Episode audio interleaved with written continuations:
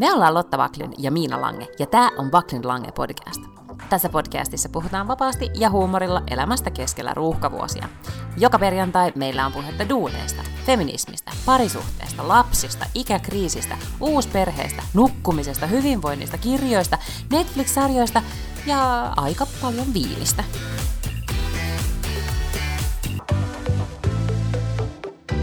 Päivää Liidingö. Päivää, päivää. Kohotan tässä lasini. No, mäpä kohotan Kunniaksesi. myös. Mitäs sun lasissa on? Roseeta tietysti. Mhm. Mitäs sulla? Mulla on chardonnayta. Mm. On kuitenkin pikkulauantai. Ja eilen korkkasimme, siis mikä tämä nyt on, ulkona juomis, siis terassikauden kotona. Oo. Koska oli kuitenkin niin kuin noin 14 astetta lämmintä auringossa ja, ja ei oikeastaan, niin kuin, mitä sitä muutakaan sitten tiistaina, niin sain feelingin iltapäivällä ja sanoin, että tänään, tänään istutaan ulkona ja juodaan afterworkki. Ja sit Very juotiin. nice. Ja Erittäin istuttiin, kiva. tiedätkö, istuttiin ulkona niin kauan, että aurinko laski.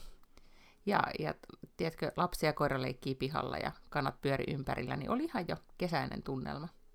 No täälläkin luvattiin lehdessä, että, että tiistaina alkaa kevät, ja kyllä täällä siis aurinko paistoi, mutta siis oli joku kuusi astetta silleen lämpimimmillään, että ei se nyt ihan silleen niin kuin tuntitolkulla voinut puiston penkillä istua kaffella. Missään muuallahan ei voi istua kaffella nyt, koska kaikki on kiinni. Mutta siitä me ei sitten puhuttu, koska tämä podijakso on nyt omistettu mm-hmm. kaikille positiivisille asioille. Niin vaan onkin. puhutaan kaikista mahtavista asioista, mitä on tapahtunut tai Totta. mitä meidän elämässä on. Hei, mä kysyn, nyt kun me juodaan tästä tätä viiniä, niin mä kysyin pari viikkoa sitten Instassa, että, että kun nyt pitäisi alkaa taas kirjoittaa jotain seuraavaa kirjaa, niin mistä mun pitäisi kirjoittaa? Niin sitten joku ehdotti, että kirjoita suuri viinikirja, että jokaiseen tilanteeseen, tai niin kuin, että, että niitä kaikkia tilanteita, että mitä viiniä pitää olla missäkin tilanteessa. Ja sitten mä olen vähän kypsyttelee tätä ajatusta, ja musta se voisi olla aika hauska. Ja nyt mä oon löytänyt ihmisen, joka ymmärtäisi niitä viinejä, joka kirjoittaisi sen mm. mun kanssa. Niin tällainenhän pitäisi kyllä sitten tehdä. Ää, niin, mutta siis avaan nyt vähän, että siis, et, et tyyliin, otan nyt mä yritän miettiä, siis koska mä juon nyt koko aika vaan tätä samaa chardonnayta, niin mun on vaikea Niin. niin. kuvitella, että miten, niin kuin, miten erilaisia niin kuin viinejä, erilaisia tilanteita. No kato, voi sit niinku nimenomaan yhdistää. sä voisit, Anna vähän esimerkki. kokeilla, sä voisit vähän kokeilla just, että minkä tyyppinen viini olisi semmoinen, että kun sä oot perjantaina yksin kotona ja vaan haluat katsoa Netflixiä ja tulla vähän känniin, niin mitä sä juot silloin? Channe. niin, niin mutta siis ihmisethän vois haluta kokeilla myös jotain muuta kuin sitä, sitä yhtä. Että mitä, mitä juodaan sitten, kun vituttaa, mitä juodaan, kun ollaan lähes tyttöjen kanssa ulos, ja mitä juodaan, kun on tällainen romanttinen ilta ää, mm-hmm. jonkun treffikumppanin tai puolison kanssa, ja niin kuin tällaisia kaikki erilaisia tilanteita, ja millaisia erilaisia viinejä silloin voisi olla. Herra Jumala, mä keksin meille nyt myös bisnesidean.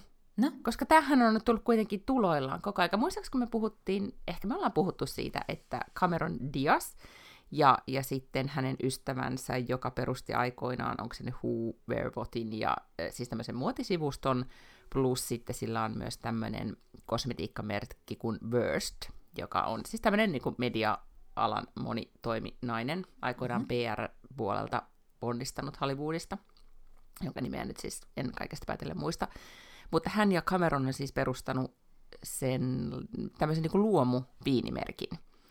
Aa, Koska luomuviinit on nyt se niin kuin juttu. Mä en tiedä, sanotaanko siis luomuviini vai onko se ihan jotenkin niin kuin todella natural, organic, näin, että siinä ei ole mitään mm-hmm. lisäaineita, koska kuulemma, tämä oli siitä heidän pitsistään ja muutenkin nyt kun mä oon tästä aiheesta lukenut siis näistä orgaanisista viineistä, niin viineissä ja etenkin esimerkiksi just näissä chardonnayissa tyypillisesti, mitä mä juon, niin on aika paljon, käytetään niin kuin, väriaineita tai kaikki vähän niin kuin semmoisia, että vähän huijataan sitä viiniä paremmaksi kuin se onkaan. Mm-hmm. Ja sitä ei vissiin ihan hirveästi, mä en tiedä, ehkä tämä nyt sitten on ennen kaikkea Jenkeissä, niin ei välttämättä sitten säädöst, säännöstellä.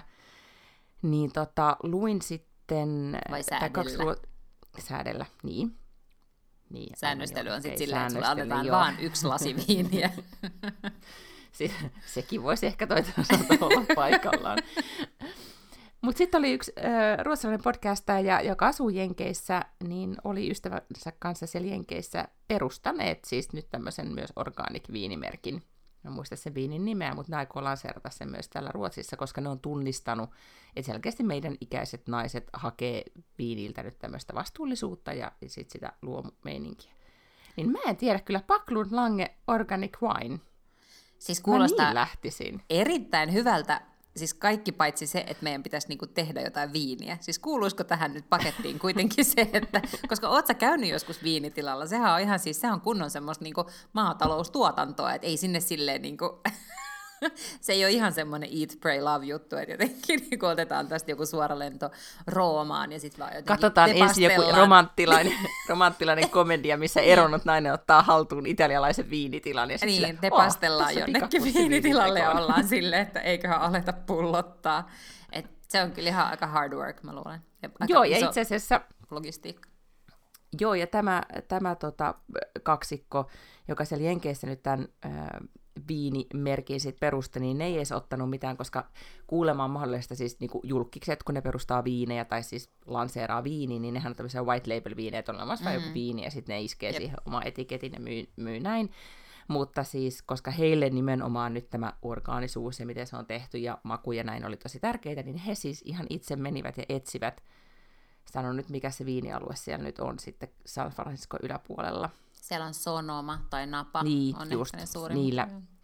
Niin sieltä he on kuule sitten ihan erikseen löytäneet viinin tekijän, ja hänen kanssaan siis ne on pitkään nyt siis tätä projektia tehneet, että mm-hmm. he ovat oikeasti siis olleet siellä ja maistelleet, ja siellä on ollut siis hyvin paljon haasteita tässä projektissa, koska paitsi oli, oli isot nämä maastopalot Kaliforniassa, ja sitten oli vielä korona, että on paljon ollut tämmöisiä esteitä, mutta he nyt sitten viime viikolla sen, sen lanseerasi. Mä olin vähän jopa niin kuin, kun ne kertoi, että aikoo lanseerata myös Ruotsissa, niin mä olin pelkästään jo sillä, että hei ja hei ja keksivät jotakin, niin, niin ajattelin ihan kuule, vaikka ei ole, oli joku kaava, oli siellä nyt ensimmäisenä vissiin linjastossa tulossa, niin, joka ei ole mun juomani, niin Mm. mm. ajattelin nyt sit ihan siis tukea heitä tässä. Mutta mä, siis mehän voidaan niinku, mitäs muutakaan tekemistä meillä nyt on? Vai onko sulla jotain Ei mulla ole pro- mitään. projekteja tiedossa? No, on tässä kaiken näköistä projektia. Itse asiassa voitaisiin puhukin siitä niin hetken päästä, että mä yritän jotenkin hustlaa itselleni vähän lisää projekteja. Okei, no mutta aloititko tämän kirjan kirjoittamisen?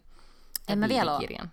En mä vielä ole aloittanut, mutta sitten se jotenkin lähti käsistä, kun me oltiin ihan silleen, että okei, että pitäisi olla tämmöisiä tilanteita, että mä kirjoitan ne hauskat tilanteet, ja hän, kun hän ymmärtää viinejä, niin hän niin miettii niitä viinejä. Ja sitten sit se jotenkin, niin kuin me ruvettiin listaamaan kaikkia niitä tilanteita, ja sitten niitä oli yhtäkkiä ihan hirveästi, ja sitten oltiin silleen, että okei, no tämä olisi silleen, että sata elämäsi viiniä olisi tämä kirja. Niin, ehkä, ehkä semmoinen syntyy. No mä, mä heti innostuin, koska sitten olisi ihana selata sitä silleen, että Mm-hmm. et niin kun, koska et joka tarkoitukseen sopisi. Kyllä, joo. Ja sitten olisi Mhm. mm-hmm. ihania kuvia ja näin. Mä niin ostaisin ton. Mm, musta se No semmoinen niin, se table. tekemistä vielä valmis. Just Seuraava niin. idea. Jep. Soitan huomenna okay, no- kustantajalle ja rupean kirjoittamaan. Hyvä. Tota, mutta mitäs sä oot tällä viikolla sitten muuta tehnyt, kun, kun ideoinut viinikirjoja? Kuule, tänään juonsin tämmöisen Helsinki Symposium-nimisen tapahtuman, joka on tällainen kaupunki politiikan suuri seminaari, jonka esimieheni Jan Vapaavuori on perustanut. Sitten se viime vuonna jäi väliin, eli tämä oli nyt kolmas kerta, kun tämä järjestettiin, ja sitten eilen vaan osoittautui sit tilanne sellaiseksi, että että koronakiireet veivät meidän yhteysjohtajan, jonka oli tarkoitus sitten olla tämmöinen niin hosti siinä niiden kansainvälisten puhujien kanssa. Ja sitten oli vaan silleen, että nyt se on silleen, että Lotta, sä juonnat tämän koko tapahtuman alusta loppuun. Ja niin mä sitten tänään tein. Hyvin se meni. No niin.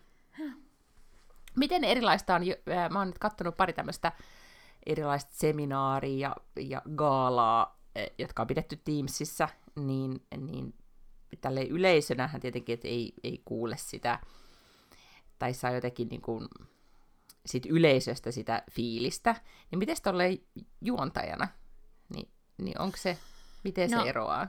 Ee, Onko se vaan lavalla seisomista niin kuin muussakin tapauksessa? Ei, mutta mä oon juontanut telkkariin niin paljon, että tämä on samanlaista kuin telkkarin mm. juontaminen. Et siellä oli siis, meillä oli semmoinen niin kuitenkin vähän isompi tuotanto, että oli kolme neljä kameraa, tai kolme kameraa ja kraana. Et, et, tota, et, et sit se on vaan samanlaista kuin telkkarin juontaminen. Sehän on ihan yhtä kummallista, koska sä et saa minkäännäköistä vastakaikua sieltä. Mm-hmm. Ja sit sun pitää vaan tuijottaa sinne kummalliseen niin kuin pimeyteen, siihen mustaan reikään, missä ei näy mitään, joka on se kamera. Et enemmän se pitää niin kuin mieltää mun mielestä nykyään TV-lähetykseksi kuin joku tämmöiseksi niin seminaari-live-tapahtumaksi. Koska live-tapahtumassahan siihen kuuluu olennaisesti kaiken näköistä sellaista, että kattelet vähän miltä näyttää yleisö ja voit puhua niiden kanssa ja kommentoida ja silleen keventää tunnelmaa, koska ne istuu jumissa siellä jossakin seminaarisalissa tuntitolkulla. No tossa se on enemmän sitä, että sä juonat vähän niin kuin TV-ohjelmaa, koska ne tyypit voi lähteä, sä voit, ne voi katsoa puhelimesta ja käydä veskissä samaan aikaan, ja, tai tiedätkö, niin kuin käydä jääkaapilla tai mitä tahansa, että, että se on niin kuin erilaista tavallaan tapahtuman kuluttamista. Joo.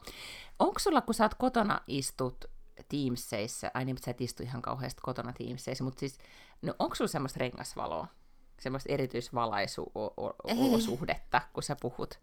Ei ole, mutta itse asiassa mä mietin, mulla on huomenna tällainen luento, reippausluento, on tämmöinen yhdistys kuin Mothers in Business, muistatko, me käytiin vetämässä livepodi heidän tota, niin, niin, yhdessä tapahtumassa, ja nyt ne pyysi, että voisinko tulla luennoimaan tuon mun kirjan pohjalta, nyt reippausluennon sitten heille huomenna, jonka mä teen Zoomista, varmaan sitten kotoa käsin. Ja mm-hmm. juuri tätä nyt mietin, että olisi pitänyt olla kaiken näköiset valaistukset paremmissa kuulosissa. No mutta siis jostain Klaas Uussolilta saa semmoisen mm. rengasvalon hankittua, koska mä oon nyt alkanut miettimään, mä oon alkanut miettiä näitä Teams-palavereita ja pizzaa asiakkaille Teamsissa ja näin, että pitäisikö sit se valaistus oikeasti hoitaa kuntoon. Koska siitä tulee Ei. paljon professionaalitunnelma, jos se ikään kuin tuotanto on kasassa.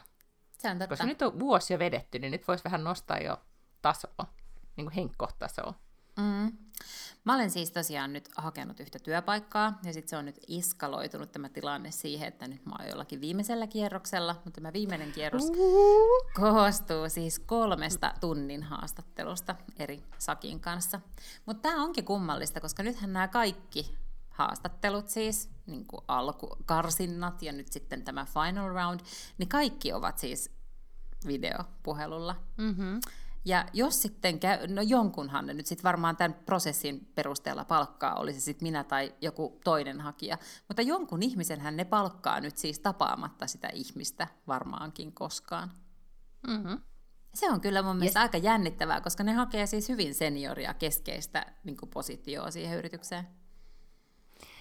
Ja silloin sellaisella henkilöillä nimiä mainitsematta, jolla on erittäin hyvä ulosanti ja kamerapresenssi ja kokemusta suorista lähetyksistä, niin on ihan jäätävä niin kuin yli, etumatka. mikä tämä ote, niin. etumatka. Mm.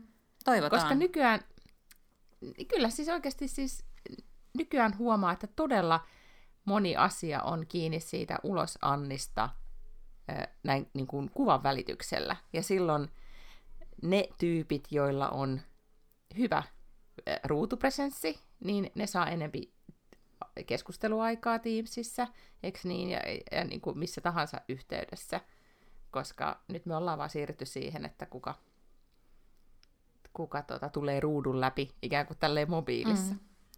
No mutta toivotaan, toivotaan, että näin on ja että, että mulla on jotenkin parempi kuin niillä kaikilla muilla hakijoilla. Mutta hei, äh, milloin sä oot viimeksi hakenut töitä? Tai milloin sä oot viimeksi ollut tällaisessa prosessissa, että on ollut niin kuin haastatteluita ja kaikkea? No siis mä muistan silloin ö, oikeastaan niin kuin isoin rundi aikoinaan oli, ö, tai isoimpia omassa elämässäni oli se, kun mä hain Kosmon päätoimittajaksi. Ja silloin se oli kyllä, tiedätkö, se oli sitä aikaa vielä, että ei ollut tämmöistä yhteyttä, niin kuin videoyhteyttä, vaan oli mm. kuule ihan puhelinhaastattelu, siis puhelimessa. Niin kuin ilman yhteyttä puhuttiin, nyt puhutaan siis no kymmenen vuoden aikaisista asioista. Mutta tota, mut silloin mä muistan, että mä silloin valmistauduin kanssa niin kuin tosi pitkään ja tarkkaan, koska se oli englanniksi ja sitten oli, piti kirjoittaa niin kuin, no kaiken maailman lettereitä ja, ja sitten piti tehdä myös oma plääni, että miten kehittää sitä lehteä ja niin kuin, paljon no, tuottaa materiaalia niin kuin, niillä ensimmäisillä kierroksilla. Ja sitten ne haastattelut, niin ne ei ollut semmoisia, niin kuin, en tietenkään ikinä ole niin kuin, leppoisia juttelutuokioita, mutta sitten kuitenkin kun on suomeksi, niin yleensä kuitenkin päästään puhumaan sitä, puhutaan niin kuin, asiaa, mutta tunnelma on tai se on helposti ikään kuin rakentaa semmoiseksi, no, lämpimäksi, tai että siinä on kiva jutella. Ei aina tietysti, mutta monesti. Mutta nämä oli kyllä kaksi tiukkaa ee, naista, siis semmoista niinku jenk, no, kosmoura-naista, jotka sieltä New Yorkista tykitti vuorotellen kysymyksiä. Ja mä muistan, että mä oon istunut siis omassa työhuoneessani tyhjässä toimituksessa ja tota, ää, illalla ja, ja siis niinku hikoillut siellä, kun ne niin, no, kyselee, kyselee, kyselee ja mä yritän keksiä vastauksia. Ja sitten kun vastaa jotain, niin ne kysyy heti, että mitä sä tarkoitat tolla, ja me kyllä niin kuin ajatellaan näin, ja niin tota, muistan sen, että olin aivan loppu, loppu kun se puhelu päättyi. Mutta siinä auttoi kyllä valmistautuminen todella paljon. Muistan sen, että olin tyytyväinen silloin, että treenasin silloisen kundikaverin kanssa tosi paljon sitä. Joo. No mä oon kyllä kans, ja siis on tosi hyvä olla sitä mieltä, että tämä ei ainakaan jää kiinni siitä, että mä olisin nyt valmistautunut huonosti. Että mä oon siis ryynännyt läpi tuolla mun osoitekirjaa, soittanut kaiken maailman ihmisille, jotka, joihin mä en ole ollut siis moneen vuoteen missään tekemisissä, et, koska mä tiedän, että niillä on joku kytkös tähän alaan tai tuohon yritykseen ja muuta, sitten mä oon niinku niiden kanssa jutellut ja ja sitten mä oon miettinyt kaikista eri tulokulmista. Mä oon niinku purkanut lauseisiin sen niiden työnhakuilmoituksen, miettinyt jokaisen kohdalla, että mitä ikään kuin mä, mä tuon tähän prosessiin, mitä mä niinku tavallaan toisin tuohon duuniin. Ja mä oon kirjoittanut valmiiksi ne kaikki lauseet ja mä oon kirjoittanut päässäni, miettinyt ja rakentanut, että miten mä esittelen ja mikä ikään kuin heidän todennäköisesti ennakkoluulo on tai toive on tai mitä ne on halunnut painottaa. Mä oon yrittänyt analysoida näiden kaikkien keskustelun perusteella ja sitten aina tavallaan niin vielä, että nyt mulla alkaa olla jo silleen 12-14 sivunen dokumentti, minkä tulostan aina ennen, ennen haastattelua, ja sitten mä sieltä niin vähän silleen kattelen. No en mä nyt sitten loppujen lopuksi ole sieltä papereista mitään lukenut, mutta se on varmaan tosi hyödyllistä kuitenkin, että on kirjoittanut sen ylös, koska sitten se jotenkin on ehkä iskostunut, ja sitten mä oon niin ympyröinyt sieltä tiettyjä kohtia, koska, koska tota niin, niin mitkä on semmoisia hyviä. Sitten sen lisäksi mä myös niin googlasin, koska vaikka totta kai olen sataprosenttisen varma omasta karismastani ja juurikin tästä, niin kuin, tästä ruutupresenssistä, mutta siltikin ajattelen, että pitää muuten selvittää tällaiset niin irtsarit, että mitä kannattaa ja ei kannata tehdä työhaastattelussa. Ja niitähän löytyy netistä. Esimerkiksi, tiesitkö, että ei kannata ää, varata, tai jos pystyy itse vaikuttamaan siihen, että milloin se haastattelu on, niin ää, perjantaisin ei kannata pitää haastatteluita. Tiistai-aamupäivänä kun 10, 10, 30, niin se on kuulemma paras aika. Onko se ihmisen parasta aikaa ylipäätään vai niin niiden työhaastattelijoiden parasta aikaa? Vai? No il, joo, Mitä? se hmm. teoria meni niin, että maanantai ei ole hyvä, koska maanantai on aina vähän semmoinen, että sä oot niinku pahalla tuulella ja sitten perjantaina sun ajatukset saattaa olla jo jossain muualla. Sitten tiistai on niinku paras mahdollinen päivä, mutta ei kuitenkaan kannata heti aamusta, koska tiedätkö kahdeksalta yhdeksältä niin ihmisen on just tullut töihin ja sitten ne niinku selaa sähköposti, ne on vielä vähän semmoisessa aamumoodissa, mutta ei myöskään kannata ottaa sinne iltapäivään, koska sitten saattaa jo niinku ajatukset karata. Et sen perusteella tämä tiistaina 10.30 on paras mahdollinen haastatteluaika. Okei, hyvä tietää. Ja sittenhän tietenkin, eh, sehän me tiedetään, että eh, siis tämä mm, kuukautiskierto, siis hormonikierto vaikuttaa siihen, että jos saa itse valita, niin kannattaisi olla silloin, kun on toi... Ovulaatio. Herra Jumala, mikä on ekfelos, niin Ovulaatio. Suomeksi? Niin, ovulaatio. Huomaatko, niin mä olen todella, niin kuin, mä kaipaan suomea nyt valtaisasti, mä unohtelen ihan niin kuin kummallisia sanoja. Niin silloin, koska silloin on nainen siis äh, äh, piilotajuntaisesti viehättävimmillään. Ah, mm. okei, okay. sehän, sehän on tosi hyvä.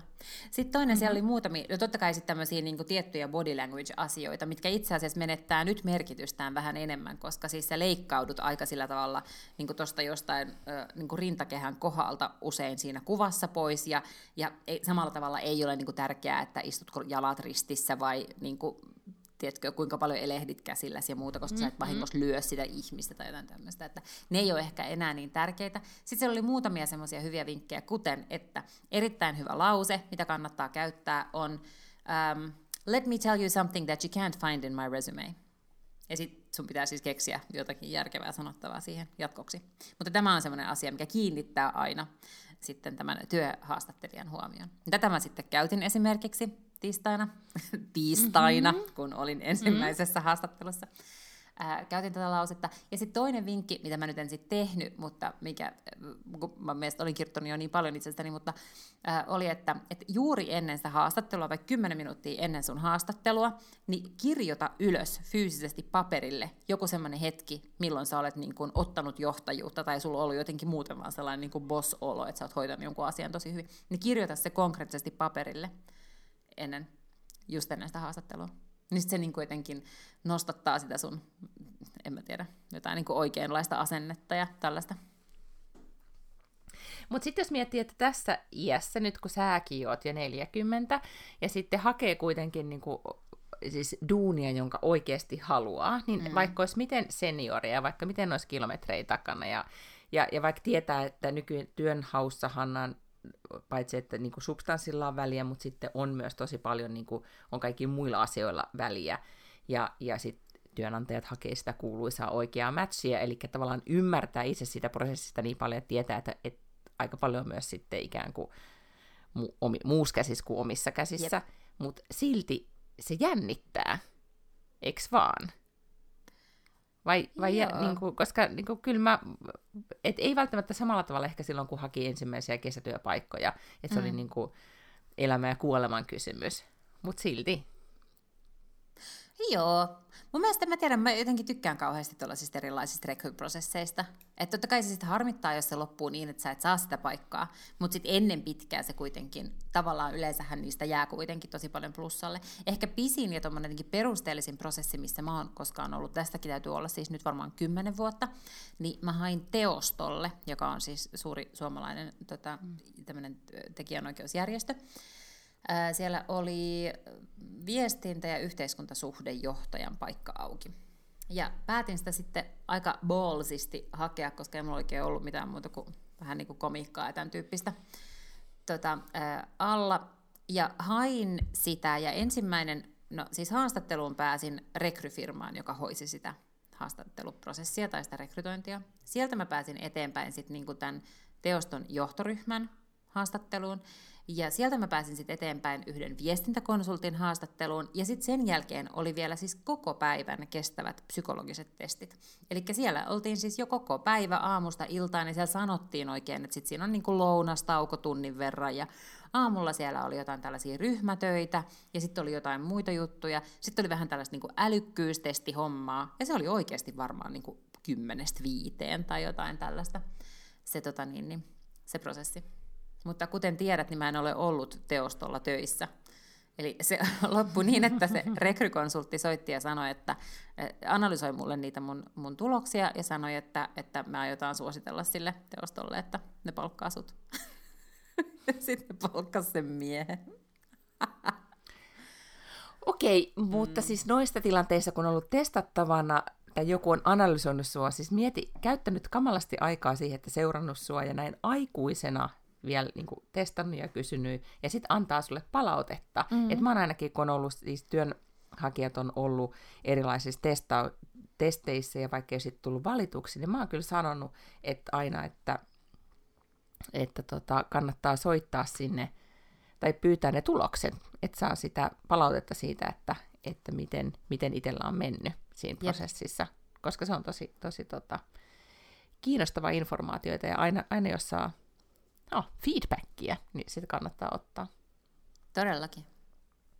Ja sitten mä oon ajatellut myös sitä, että siis äh, kun mä mietin ystäväni, joka haki yhteen aikaan paljon äh, töitä, tai paljon ja paljon, mutta siis että haki, haki duuneja, ja, ja sitten sillä oli kova halu vaihtaa, ja, ja sitten sit se päätti, että kun se ei oikein niin kuin, öö, sit natsannut, eli hän ei tullut valituksi, hän jäi aina kakkoseksi niissä prosesseissa, ja sitten hän päätti, että no ihan sama, että, että nyt hän tota, unohtaa tämän hakuhomman, että, että ottaa, niin, ottaa siis vähän silleen, että jos tulee jotain kiinnostavaa, niin hän voisi niin kuin, ehkä olla kiinnostunut. Ja sitten hänen unelmahommansa tuli tälleen vastaan, että ja voisiko olla kiinnostunut, ja no, voisimme olla kiinnostunut, mutta sitten se ei ollut niin, tiedätkö, niin kuin, ota tai jätä juttu hänelle, mm-hmm. vaikka se oli hänelle tosi niin kuin, kiinnostava homma, niin hänen asenteensa oli vähän toinen. Se on vähän kuin, niin kuin parisuhteen, niin kuin, tiedätkö, deittailuvaiheessakin, että kuinka kiinnostunut ja halukas sä sit oikeasti oot. Siinä on myös pikkasen vähän myös semmoista pelaamista aina, mm. koska ihmiset valitsee ihmisiä. Eikö on, niin? totta kai, kyllä, kyllä, joo, on. Ja varmaan just esimerkiksi siinä vaiheessa, kun puhutaan vaikka jostain palkasta tai jotain tällaista, niin sitten tulee semmoinen, että no, että en, eihän mun siis pakko ole teille tulla, että kyllähän mä niinku haluaisin, mutta kyllä mä sitten haluan, että mun palkka myös nousee jotenkin järjellisellä tavalla. Mm, pitää olla sitten vähän niin kuin hard to get. Mm. Mutta siinä vaiheessa mä muistan silloin äh, Cosmo-pestissä sitten siinä vaiheessa, kun jenkit oli päättänyt, että ne äh, haluaa mut. Ja sitten mä kuitenkin neuvottelut kävin, taas sitten lisenssiomistajan, eli, eli Sanoman kanssa. Niin silloin mun oli, sit, mä olin vaan tosi innoissani, että mä vähän niin unohdin koko palkkaneuvotteluasian. Niin silloin mä jouduin sitten, onneksi mä olin silloin sitten sanonut etukäteen, tai silloin sit neuvotteluissa, että mä haluan, että tämä tarkistetaan sitten yli vuoden päästä, että mä olin jonkun niin kuin, tajunnut siinä tilanteessa varmaan itsekin, että tämä ehkä nyt me putkeen. Mutta sitten, sitten kun palattiin siihen palkkaneuvotteluun, niin oliko sitten vuoden vai kahden päästä, niin silloin mä jouduin tekemään kyllä aika ison kierroksen siinä, että sitten mä sain kunnolla lisää liksaa, kun sitten mä olin niin kuin lähtenyt semmoiselta tasolta, että mä olin vaan niin kuin niin innoissani siitä hommasta, että se oli vähän ehkä semmoinen niin rookie mistake, mm. tota, mitä, mitä tota, ei ehkä sitten enää, enää tekisi. tekisi. Niin, niin. Mm. Mutta siis palkkaneuvottelut on aina ihan, siis kaikille varmaan tosi hankalia. Tai niin mä oletan. Tai ei hankalia. Mutta niin. Palkkapyyntö mm. on luin... vähän semmoinen, niin kuin, että no en minä tiedä, sano paljon te voitte maksaa. Mm, niin se on totta, mutta mä luin taas jostain artikkelin, se oli kyllä ihan siis suomalainen artikkeli siitä, että joku, joku pomo vai HR-asiantuntija, kun siinä nyt siis todisti, että, että naisten palkkatoiveet on, niin kuin, ne on niin kuin pari kolmestaa euroa ja miesten on niin tonni-puolitoista tonnia. Että jos niin. aletaan miettiä, että mistä ne palkkaerot sitten syntyy, niin, mm. niin, tota, niin se sieltä saattaa sitten se saattaa olla yksi selitys. No, mutta jännittävää. Hirvittävän jännittävää. Tsemppiä nyt kauheasti tähän, tähän prosessiin. Kyllä nyt pidetään täällä kaikki peukut pystyssä. Kiitos, kiitos. Jännittävää nyt sitten nähdä, miten tässä käy. Mm. Ja sitten viinikirjaan pitää laittaa kaksi lukua. Pitää olla siis sellainen luku, että kun saa työpaikan, when Aivan. you nail it. Ja sitten silleen, että niin kun, sit kun tulee, Pakit. että kiitos, mutta ei kiitos. Ei kiitos. Mm. Mm. Näin niin tuota, se vaatii selkeästi hyvin erityyppisiä tai sitten se, vii, tai sit se viini voi olla sama, mutta niinku määrät on eri. Tai jos sä saat työpaikan, niin sitten sä ehkä joisit jotain kuplivaa. Siellä pitää ehkä olla Se on totta. Niin kuin skumppa. Mutta niin, mä vielä palaan siihen, että mutta sekin on mun mielestä just tänään, että pitääkö olla vaikeasti tavoitelta vai ei, niin musta on siistiä, jos itse jos miettii, niin kuin, että kun haastatellut ihmisiä duunia ja muuta, että jos ihminen on oikeasti aidosti innoissaan ja haluaa tulla johonkin duuniin, että melkein niin tulee ruudun läpi tai ei pysy tuolillaan, kun on vaan niin fiiliksissä, että et paitsi, että jos yhdistyy vielä, mikä parasta, yhdistyy innostunut asenne ja halu ja sitten kompetenssi, niin, kyllä. niin sehän on ihan match made in heaven. Mutta joskus myös on niin kuin, etenkin, tietenkin juniorin tason tekijöissä, jos ei ole sit vielä kokemusta, mutta on vaan niin innostusta, niin niin sekin on raikasta jotenkin niin oikeasti mm. olla innostunut. Niinpä. Mm. Joo, ja kyllä huomaa, että, että, että on myös hauskaa, että kun on kilsoja alla, niin sitten oikeasti uskaltaa myös puhua itsestään silleen niin kuin aika itsevarmalla tavalla niissä haastatteluissa, että, että on siis ala, missä mä en ole aikaisemmin tehnyt töitä, ja se on sitten niinku asia, Onko mitä sellaista ne... alaa? Ajattelee, semmoinenkin ala löytyi sitten universumista ja sinne pitää tietenkin päästä. Niin. No sitten ne, niin kuin sitä, että, niin, että kun sulla ei ole tätä, tätä niin kuin, äh, kokemusta tältä alalta, ja sitten mä sanoin, että, että se on kyllä ihan totta, että mulla ei ole yhtään kokemusta sieltä teidän alalta, mutta että jos te katsotte kaikkia noita muita kohtia tuossa teidän työpaikkailmoituksessa, niin näytä mulle se teidän alalta hakeva ihminen, joka pesee mut näissä kohdissa. Sitten ne oli ihan silleen, niin, niin, kyllä, hyvä pointti. niin, tai sitten sä olisit voinut sanoa, niin siis kuinka vaikea toi teidän ala muka voi olla? no, no mä ajattelin, että se ei tota mun... ehkä ole ihan Kato... oikea approach. Kato tätä mun CVtä, miten paljon mä oon tehnyt erilaisia juttuja, aina handlannut, niin en siis, haloo, kuinka vaikeaa toi nyt No voi kun ne olla. sanoo alussa, että, että sulla on kyllä erilainen niin kuin tausta kuin kaikilla muilla hakijoilla, tai jotain tämmöistä, että sulla on vähän erikoisempi mm. CV. Mä sanoin, että aina kaikki työhaastattelut alkaa juuri noilla sanoilla, ja ne päättyy siihen, että ne aina tarjoaa mulle sitä työpaikkaa. Mutta tähän liittyen itse asiassa, mä en löytänyt sitä vielä tallennettuna versiona, versiona mutta lounastunnilla, ää, siinä kun kahvia keittelin, niin ä, tota, ilmoitti Instagram, että Anna Perho aloittaa live-lähetyksen. Mm-hmm. Ja tässä livessä hänellä oli mukana ää, vappupimiä.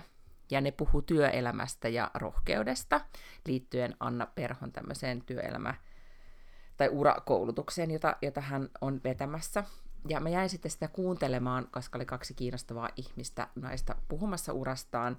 Ja, ja tota, liittyy vähän tähän torjuntaan tai, tai siihen, että sanotaanko joo vai ei ja, ja mitä ajattelee sit siitä, että tuleeko ikään kuin hyväksytyksi vai ei. Niin Vappu Pimeä kertoi, että, että onko se nyt Muurla vai jolle hän on tekee siis tämmöistä yhteistyösarjaa. Siis se on joo. joku tämmöinen tota, sisustus astia valmistaja.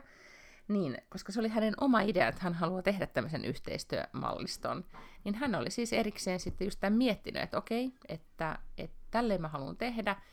Ja, ja sitten sanoi, että, että hän oli prosessoinut sen mielessään, että hän siis ottaa luurin käteen ja soittaa ja kertoo, että hei, minun on vappupimiä ja minä haluaisin tehdä näin. Mm. Ja, ja sitten hän oli jo myös mielessään sit prosessoinut, ei valmistautunut siihen epäonnistumiseen, valmistautunut, niin kuin, miettinyt etukäteen se, että miltä se sitten tuntuu, että jos se sanookin, että joo, mutta kiitos, mutta ei kiitos.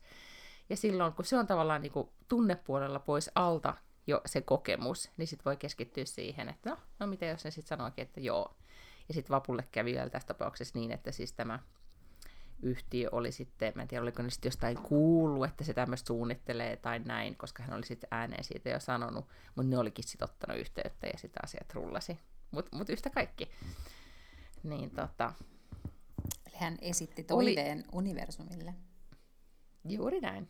Ja silleen se menee. Ja esimerkiksi siskolleni kävi kuule, just jos nyt Secretistä puhutaan, niin hänelle kävi just näin, että hän oli sanonut ääneen tai alkanut päätti, että hän alkaa järjestää elämäänsä toisella tavalla ja haluaa Mm. toisen tyyppisen työn ja, ja näin. Ja sitten universumi soitti ja sanoi, että tässä olisi sulle nyt uusi työ ja me haluttaisiin, että se tulisi tekemään just tällaista hommaa ja tekisit näin ja saisit vapaat kädet. Ja sitten hän soitti mulle ja oli silleen, että ho, tälleen tämä nyt vaan kävi. Niin, Että ko- ko- kovasti, okei, hän teki ihan valtaisesti töitä ja kouluttautui Kyllä, uudestaan kyllä. ja kaikkea Joo. muuta. Mutta mut todellakin niin sa- alkoi sanomaan ääneen eri puolilla, että tämä on hänen Mm. juttunsa, että tätä hän haluaa tehdä. Ja sitten universumi soitti ja tarjosi töitä. just näin. Siis tätä, mm. Tätähän mä olen kirjoittanut sinne mun kirjaan. Ja alun perin tästä kuitenkin kirjoitti The Secret-kirja. Et Niin, point Mä ky- sinne. Niin, no mä oon kyllä kirjoittanut myös The Secretistä mun kirjassa ja kirjoittanut, että se on kauheata puoskarointia. Okei. Tämän piti olla positiivissävyinen Niin. podcast. Mutta oli, on tää ollutkin. Tää on ollut tosi positiivinen, kyllä. On, on. Hyvä. No, Mitä positiivista siis mä voin sun ker- elämässä on käynyt? No mun elämässä on nyt vähän semmoisia niin minor positiivisia asioita, ja sitten nimenomaan tämmöisiä niin koronastandardin mukaisia positiivisia asioita, eli koronastandardit, puhuttiinko me jo tästä, mutta siis se tarkoittaa sitä, että näin korona-aikoina, kun rima on vaan nyt laskettava, mm-hmm. kun ei niin kuin, suuria elämyksiä ja ihmeellisiä asioita välttämättä tapahdu, niin koronastandardin mukaisesti niin 10 plus asioita, että mitä ne sitten niin oikeasti on niin, niin, jotka ei ennen olisi ollut ehkä semmoisia niin kuin ohikiitäviä pieniä onnen läikähdyshetkiä arjessa, niin nyt ne on sitten semmoisia wow, iso, isoja elämyksiä. Mutta eilen siis oli tämä eil, eilinen Afterwork pihalla, oli, oli 10 plus kokemus, mutta sitten oli myös tämmöinen siis vähän isompi kokemus, joka selkeästi mä olin stressannut sitä enemmän kuin mä olin ajatellut, koska, koska tota, mulla on ollut siis niin vuoden alusta, silloin kun mä niin kuin päätin, että aloittaa taas paremman elämän ja aloin joogaamaan ja, ja, ja treenaamaan, niin mulla on ollut vähän semmoista kummallista kipua ja niin kuin outoa tunnetta vasemmassa rinnassa.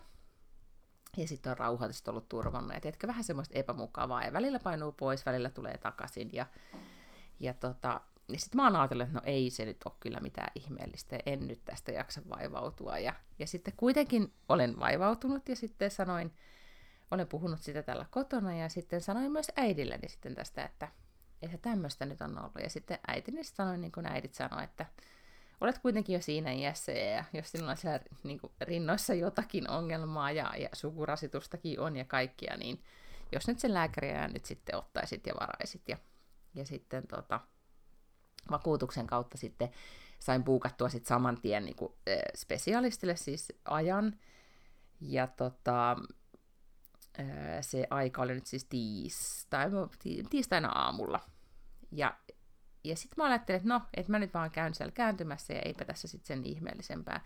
Menin sinne, sitten äh, lääkäri Setä tutki, rinnat painelee hulluna ja tutkii tekee kaikki tutkimukset, että sanoi, että mutta hän lähettää nyt sitten kuitenkin tonne sitten Sapasperitin sairaalaan mammografiaan ja, ja näin, että menet sinne sitten tutkimuksiin. Ja minä sitten olin sellainen, ai nyt vaan, ja nyt saman tien sitten mennään sinne tutkimuksiin. Ja, ja sitten siinä jo, että ahaa, joudut lähtemään nyt tästä sairaalaan, vaikka se oli vähän niin kuin, ne oli varmaan jo etukäteen varannut sen ajan sen takia, että et ei nyt tässä nyt montaa päivää näitä tutkimuksia tehdä, vaan saman tien sitten tavallaan jatkotutkimuksiin, menee sitten sinne sairaalaan, ja pelkästään se, että sä oot sairaalassa, niin on jo, tulee yhtäkkiä ikävät fibat, ja, ja nykyään näinä aikoina, kun sitten on suumaskia, ja tiedätkö, tunnelma ei ole silleen, ei se nyt varmaan koskaan Toisin kuin yleensä sairaalassa, jolloin se on ilakoiva. Joo. no ei mitään, sitten sinne menen mammografiaan, ja sitten tulee siis sellainen kohta, että, että tota, sairaanhoitaja tulee sanomaan, että joo, että nämä kuvat menee nyt niin lääkärille lausuttavaksi ja sun pitää odottaa niin kauan, että sitten se kutsuu sit vielä jatkotutkimukset, jos jotain pitää tehdä. Ja minähän sinne jo pakkaan kamoja ja teen, tiedätkö, duunia odotushuoneessa, että mä pääsen tästä lähtemään. Ja sitten se tulee sanomaan, että joo, että, että lääkäri haluaa vielä, niinku, että, että pitää vielä mennä ultraan. Ja se kohta olikin sitten jo semmoinen, että mitä helvettiä, että mähän, e, ja se ei ollut monta minuuttia, kun piti odottaa siinä odotushuoneessa, ei ollut monta minuuttia, kun sit oli siellä tutkimushuoneessa, ja, ja on siellä, niin kuin, tiedätkö, yläosa paljana makaa Britsalla ja odottaa lääkäriä. Ja siis se lääkäri tulee paikalle ja istuu, sanoo hei hei ja istuu siihen. Ja siinä vaiheessa mä oon tuijottanut siellä sitä kattoa muutaman minuutin ja odottanut, että se lääkäri tulee ja kelannut jo, että, että mitä se nyt aikoo sieltä sitten sillä ultrakoneella löytää. Niin sitten kun se tulee siihen istumaan mun viereen, tämä on myös tämmöinen niin vanhempi herrasmies, joka sitten sanoi, että niin ensimmäiseksi haluan niin kuin, tota, kertoa, että siis niissä ei todellakaan niissä mammografiakuvissa ollut mitään ihmeellistä, mutta nyt kuitenkin haluan varmistua.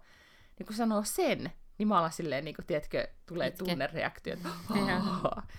ja sitten mä tajuan, että voi vitsi, että tämä olikin semmoinen asia, mikä oli mua sitten kuitenkin stressannut paljon mm. enemmän, koska sitten mä tulin sieltä, niin mä olin todella niin kuin, iloinen ja kepeä, ja sitten ää, menin mieheni duuniin, ja hän sitten vei mut lunssille, ja sitten hän siellä lunssilla sanoi, että hän on tiedätkö, tätä ajatellut tätä asiaa ihan todella, todella paljon, koska hänen työkaverinsa vaimo sairastui vuosi sitten, ja hän on niin kuin, tämän työkaverin kanssa totta kai jutellut niin kuin, aiheesta tosi paljon.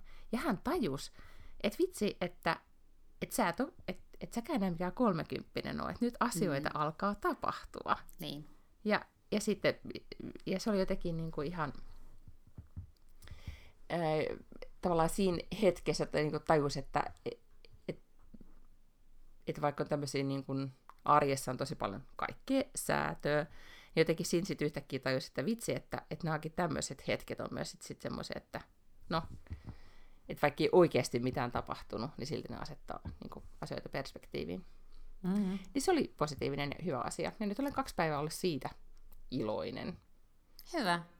Ja sitten seuraavaa, niin kuin, tiedätkö, mikä tämä nyt on, kurvia alaspäin odotellessa, mutta voi olla, että siinä, Kyllä. siinä taas vähän aikaa kestää. Mutta muistakaa käydä mammografiassa.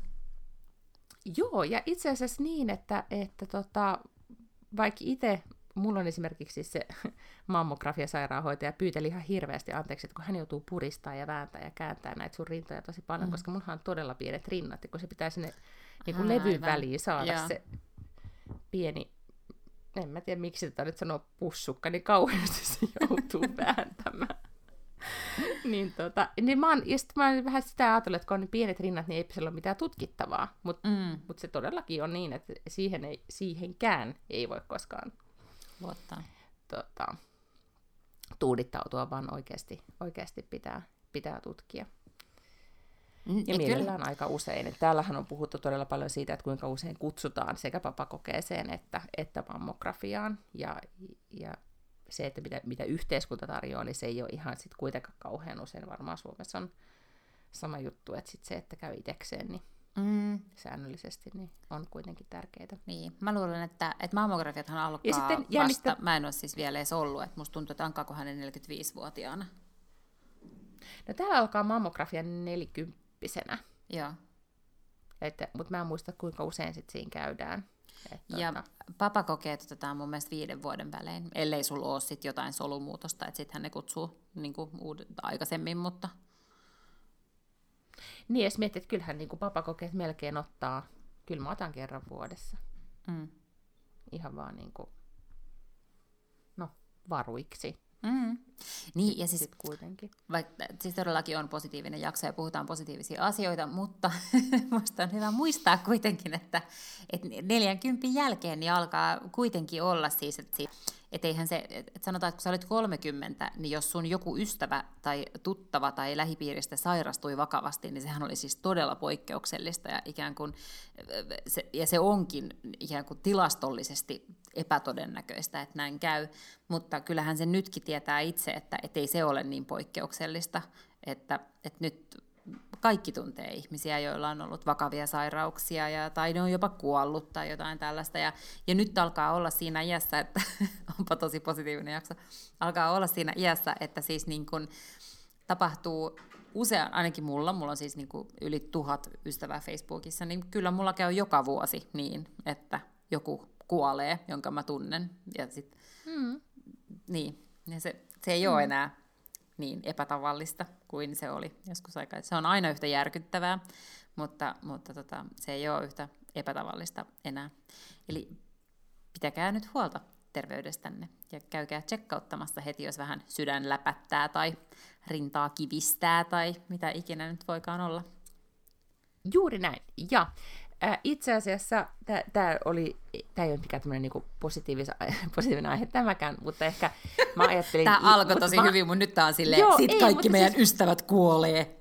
Niin. ei, vaan mä ajattelin, äh, mä, kaksi semmoista kahta podcastia, mitä mä kuuntelen, niin toisessa niin äh, toinen näistä podca, podcasta ja naisista ne on siis ystävykset, niin äh, sairastui sarkoomaan, eli siis syöpään, joka oli siis hänen polvessaan. Ja hän on, ne on jatkanut podaamista nyt, vaikka siis hän on nyt siis äh, syöpähoidoissa tällä hetkellä.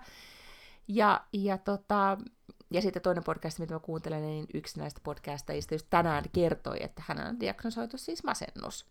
Ja, ja jatkaa silti, ja eikä, eikä se ole niin kuin ajattele muuta kuin, että tämä on vähän sama asia, sama asia kuin jalkapoikki, hän kuitenkin jaksaa edelleen töissä ja niin edelleen, mutta, mutta kertoo kuitenkin, että on, on niin tällainen diagnoosi. Niin sitten mä mietin sitä, että on, siinä on myös jotain, niin kuin, se ei ole sellaista teki niin kuin, äh, murheessa vatvomista, mutta mm. siinä on myös se puoli, että se jollain tavalla niin kuin, kamala nyt sanoa, mutta kiinnittää elämään sit ihan eri tavalla taas ja asettaa asioita perspektiiviin. En nyt tarvitse tälleen niin ajatella, että joku että pitäisi olla sitten taas syöpää sairastunut, että, että tavallaan tajuus olla kiitollinen tästä kaikesta. Mutta kyllähän se on ollut varmasti myös tämän y- yksi niin kuin koronavuoden läksyjä se, että, tai oppeja, että ihmiset on sitten niin miettinyt myös niitä, niitä pieniä positiivisia asioita, koronastandardin mukaisia 10 plus asioita. Kyllä. Ja meidän viikon 10 plus asioita oli esimerkiksi sitten se, että vihdoin siis sain aikaiseksi sen, että menin hotelliin lapseni kanssa yöksi. No. Ikävä asia oli siinä se, että olin erikseen soittanut kaksi kertaa ja pyytänyt, että joskus sitten huoneessa olisi se kylpyamme, koska se oli se ainoa lapseni mm-hmm. toive. Arva, oliko huoneessa kylpyamme? No voi nyt saatana, eikö ollut oikeasti? No ei ollut. Mitä? No, että eikö jumalauta ollut? No ei ollut. Pettymys oli suuri. Lapseni käsitteli sen hienosti. Hän varmasti oppi tästä kokemuksesta jotain tunnetaitoja. Ja, ja, tota, ja sitten hän sai syödä niin paljon susia kuin hän halusi, ja hän sai siis 18 palaa susi nigiriä tunki pieni, pienen viisivuotiaaseen kroppaansa, katsoi vähän leffaa ja kävi nukkumaan. Ja aamulla jouduin häntä sitten herättelemään aamupalalle ja hän sanoi, että äiti, että tämä, tämä sänky on todella ihana, että minä en haluaisi täältä nousta. Mä sanoin, niin. että tuo on juuri hotelli staycationin tarkoitus. että koska hän illalla sitten halusi, että, että hänellä, tai hän itki, että hänellä on ikävä isä ja hän haluaa kotiin, koska täällä hotellissa ei ole hänen kaikkia lelujaan. Niin. Että mitä järkeä tässä on, että täällä hotellissa ollaan. No aivan. Ja yritin, yritin häntä muistuttaa, että halusit itse hotelliin, mutta... Ja hän suostui siis toki koko yön siellä sitten nukkumaan. Ja kun lapsi oli nukahtanut, niin äiti katsoi ranskalaista melodraamaa ja joi viiniä ja söi suklaata. Excellent. Ja se vasta oli elämää. Se, se oli 10 plus koronastandardilla ja vähän, vähän kaikilla muillakin standardeilla. Mä viime perjantaina mulla oli pitkä to-do-lista asioita, mitä mä olin ajatellut, että mä teen, koska oli siis niin kuin lapsivapaa ja mulla ei ollut mitään ohjelmaa, että mä tiesin, että mulla on oikeasti ilta-aikaa täällä himassa tehdä kaiken näköistä, että tulee kotiin. Ja sitten mä mietin vielä, että, että, jos, niin kuin, että jos mä en jaksa, mä voin vaikka voltata ruokaa niin kuin itselleni, mikä on jotenkin tosi dekadenttia, että mä niin kuin voin aivan hyvin voltata, kun lapsen kanssa ollaan, mutta se, että mä volttaisin pelkästään itselleni tuntuu jotenkin sille kahden överiltä. Ja mä olin ajatellut, että no niin, että sitten tiskikone laulamaan ja pesukone päälle. Ja sitten oli hirveästi niitä kaikkia asioita, mitä mun piti tehdä. Ja mä sain pesukoneen päälle ja sitten menin hetkeksi vaan sohvalle istumaan. ja sitten mä katsoin sellaista tai Disney Plusan sarjaa.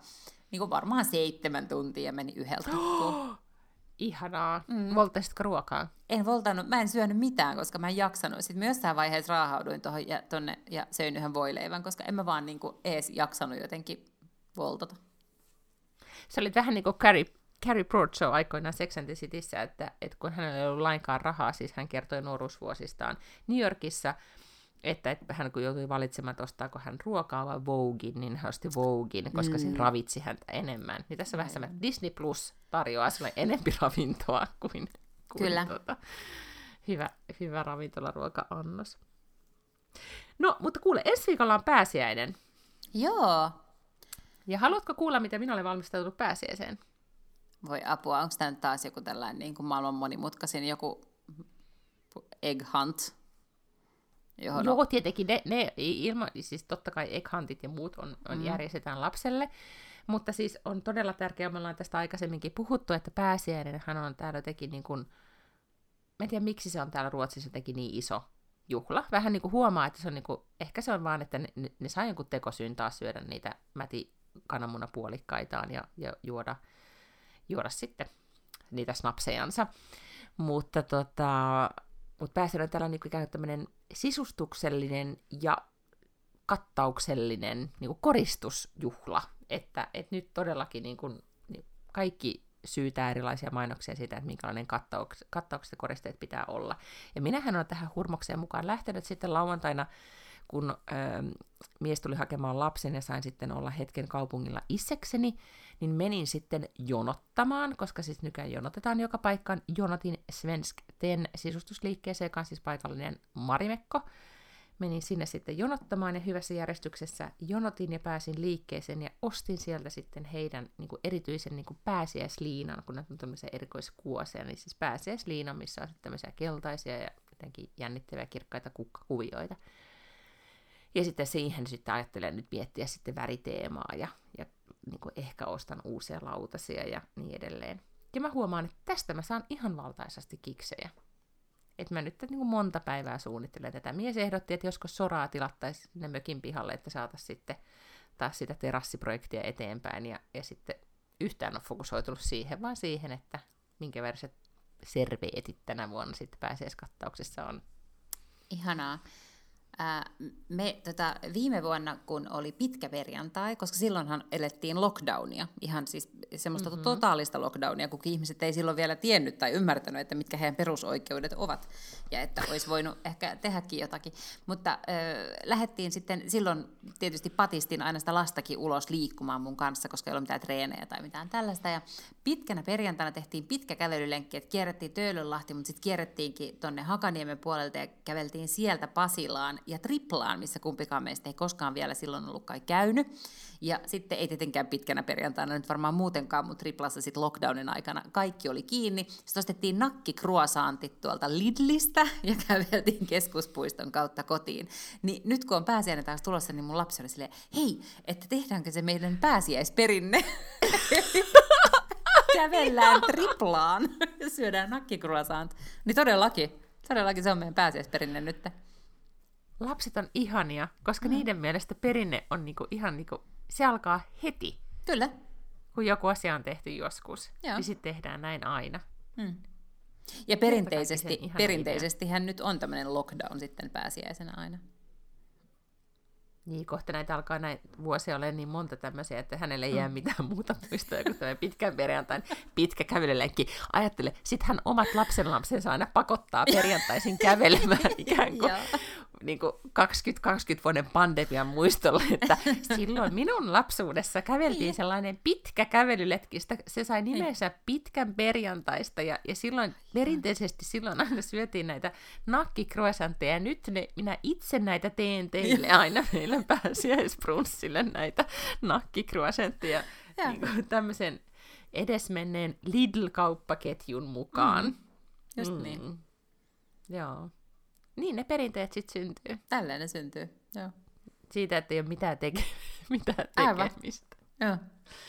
Teidän perheessä on myös muita perinteitä, joka, on, joka tuossa kohta aikataulu syistä joudumme lopettamaan, koska teidän perheen perinteet iskee päälle. Haluatko avata, että mitä muita perinteitä teillä on? Tämä on tota, äiti tytär laatuaikaa, mutta mä ilmoitin, että mulla on tämmöinen aikataulu raja tässä, takaraja aikatauluhaasteessa, että kello 21 täällä lähtee tempparit päälle, että, että meidän pitää katsoa televisio Temptation Islandin tyttäreni kanssa.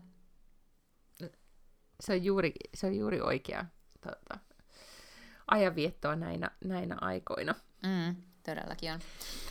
Saanko kertoa vielä yhden hyvän uutisen Amerikasta? Tämä mm-hmm. ei edes ole silleen uutinen uutinen, mutta mä tiedän, että sinua ei kauheasti kiinnosta urheilu, mutta Jenkeissä on siis niin neljä suurta lajia, eikö niin?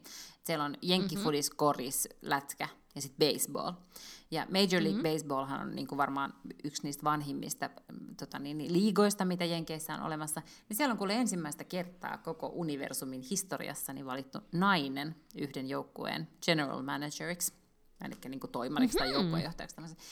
Ja sitten vielä hän on siis Asian American, eli hän on vielä niin kuin silläkin lailla vähemmistöä. Sen nimi on Kim Ang, ja hän on nyt Miami Marlinsin uusi general manager. Sitten se vaan sanoi jotenkin jossain haastattelussa, se oli sille, että hey, you know what you want, you know you're good, why would I do anything else? se on ihan mahtava. Sitten se oli puhunut siitä, että miten sen äiti oli reagoinut siihen, kun se on siis niinku ryynännyt tuota alaa tosi tosi kauan.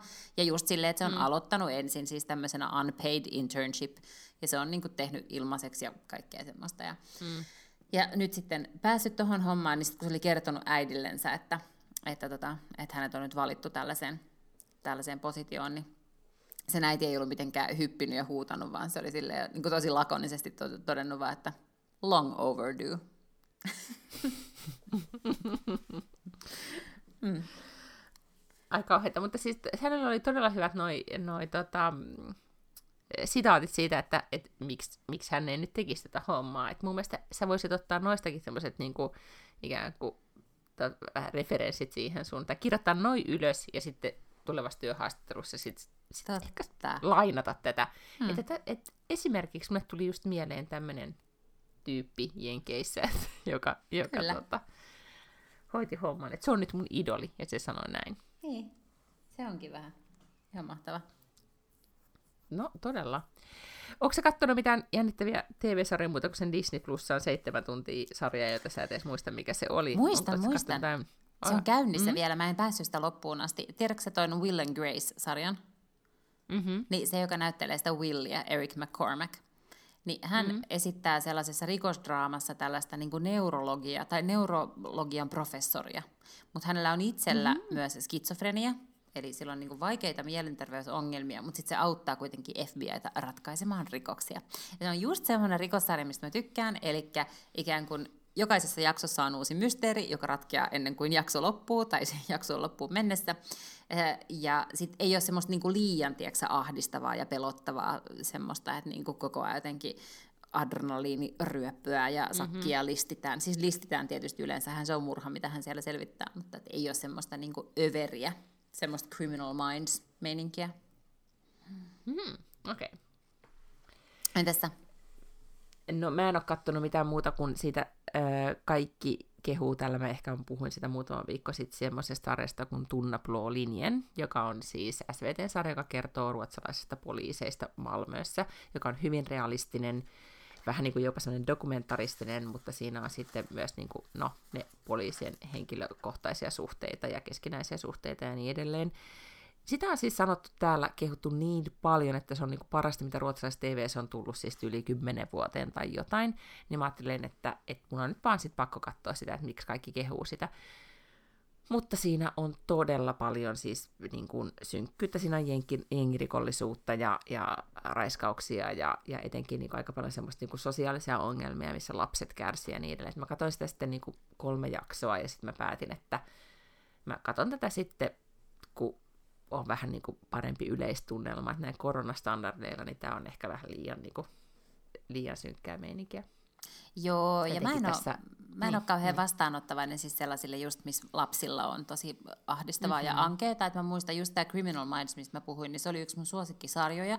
Mä nauhoitin sitä aina, mä katoin aina, jos mä olin himassa. Sitten äh, tulin raskaaksi, sain lapsen, niin loppu kuin seinään siis tämä niin kuin tällaisten ohjelmien katsomien, missä niin kuin listitään lapsia ja sarjamurhaajat varastaa niitä ja kaikkia tällaisia. En mä sitten vaan kyennyt ja sitten mä en ole siis oikeastaan sen jälkeen halunnut ja ehkä joskus 20 vuoden päästä sitten taas voin katsoa jotain semmoisia, mutta en halua. Joo. En mäkään ole sellaisia oikeastaan nyt katsonut. Mä oon nyt sitten katsonut todella paljon vaan niin Sex and the City uusintoja. Mä oon löytänyt, kuten viime viikolla puhuttiin, niistä aivan uusia ulottuvuuksia. Se on vähän kuin, niin kuin hengailisi vanhoja ystävien kanssa. Ja nyt lähetän todella paljon terveisiä kaikille ystäville Suomeen, että minulla on aivan järkyttävä ikävä hengata heidän kanssaan ja teidän kanssa, koska siis äh, luin Hesarista jutun, mä en tiedä, luitse siitä 50 naisista, oli, niin kuin, että oli juttu siitä, että miten suomalaiset naiset perheelämän myötä niin kuin, fokusoi tosi paljon parisuhteeseen ja perheeseen, eikä, eikä jos Ystäviin. mä ymmärsin, Joo. että oliko se, niin, että oliko se niin eurooppalaisessa tai globaalissa vertailussa, niin suomalaiset naiset hengaa huomattavasti vähemmän ystävien kanssa. Ja siinä Helsingin semmoinen jutussa oli kaksi 50 naista, jotka tyyli sai mennä toisilleen kylään milloin vaan ja toistensa jääkaapille ja lapsetkin oli yhteisiä. Niin koin suurta kateutta, kun noin sitä juttuja, koska ajattelin, että äh, sellaista elämää haluaisin, haluaisin myöskin. Mä luin viettää. jotenkin sattumalta, tämä taitaa olla jo vanha juttu, mutta Koko Hubara, joka on tällainen kirjailija ja toimittaja, mm-hmm. niin äh, hänestä oli juttu Helsingin Sanomissa. Ja siellä siis luki, että hän, äh, hän on sinkkuäiti ja ilmeisesti tämä lapsi asuu siis pääasiassa hänen kanssaan. Että mä en tiedä, onko se sen isänsä luona ollenkaan. Niin hän on muuttanut yhteen ystävättärensä kanssa, jolla on myös lapsi ja joka on sinkkuäiti. Et nyt ne elää sellaista niinku huushollia, missä on kaksi aikuista ja kaksi lasta. Ne on niinku nämä ystävättäret ja niiden lapset. Mm. Ja se olisi, täytyy sanoa, että ehkä niin kuin, en mä nyt voi sanoa, että et, niin kuin, no, jos olisi eronnut, niin ihannetilanne. Ja mä todella kaipaan niitä Helsinki-keikkoja, niin että mä sain nukkua ystäväni sohvalla. Mm. Koska silloin välillä aina miettii, että onpas tämä nyt rasittavaa elämää, mu- mutta nyt vaan ajattelee, että voiko pääsisi taas jonkun sohvalle nukkumaan. Niin. Ehkä ihan muutamaksi yöksi. One day. Mutta se, one day, one day after pandemic. Mm. Mutta nyt me toivotetaan sitten, koska nyt sun lapsi varmaan tulee sitten huutamaan, että äiti, Kyllä. parit alkaa, niin Jep. me toivotetaan sulle hirveästi onnea nyt tuleviin haasteihin ja sitten jatko, jatkossa sitten kuulemme, että mitä viiniä juomme missäkin tilanteessa. Jep. mitä, mitä aiheita meillä on, meillä on jatkossa. Eli siis ensi viikkoon. Ensi viikkoa. Mm-hmm. Pus pus. Moikka!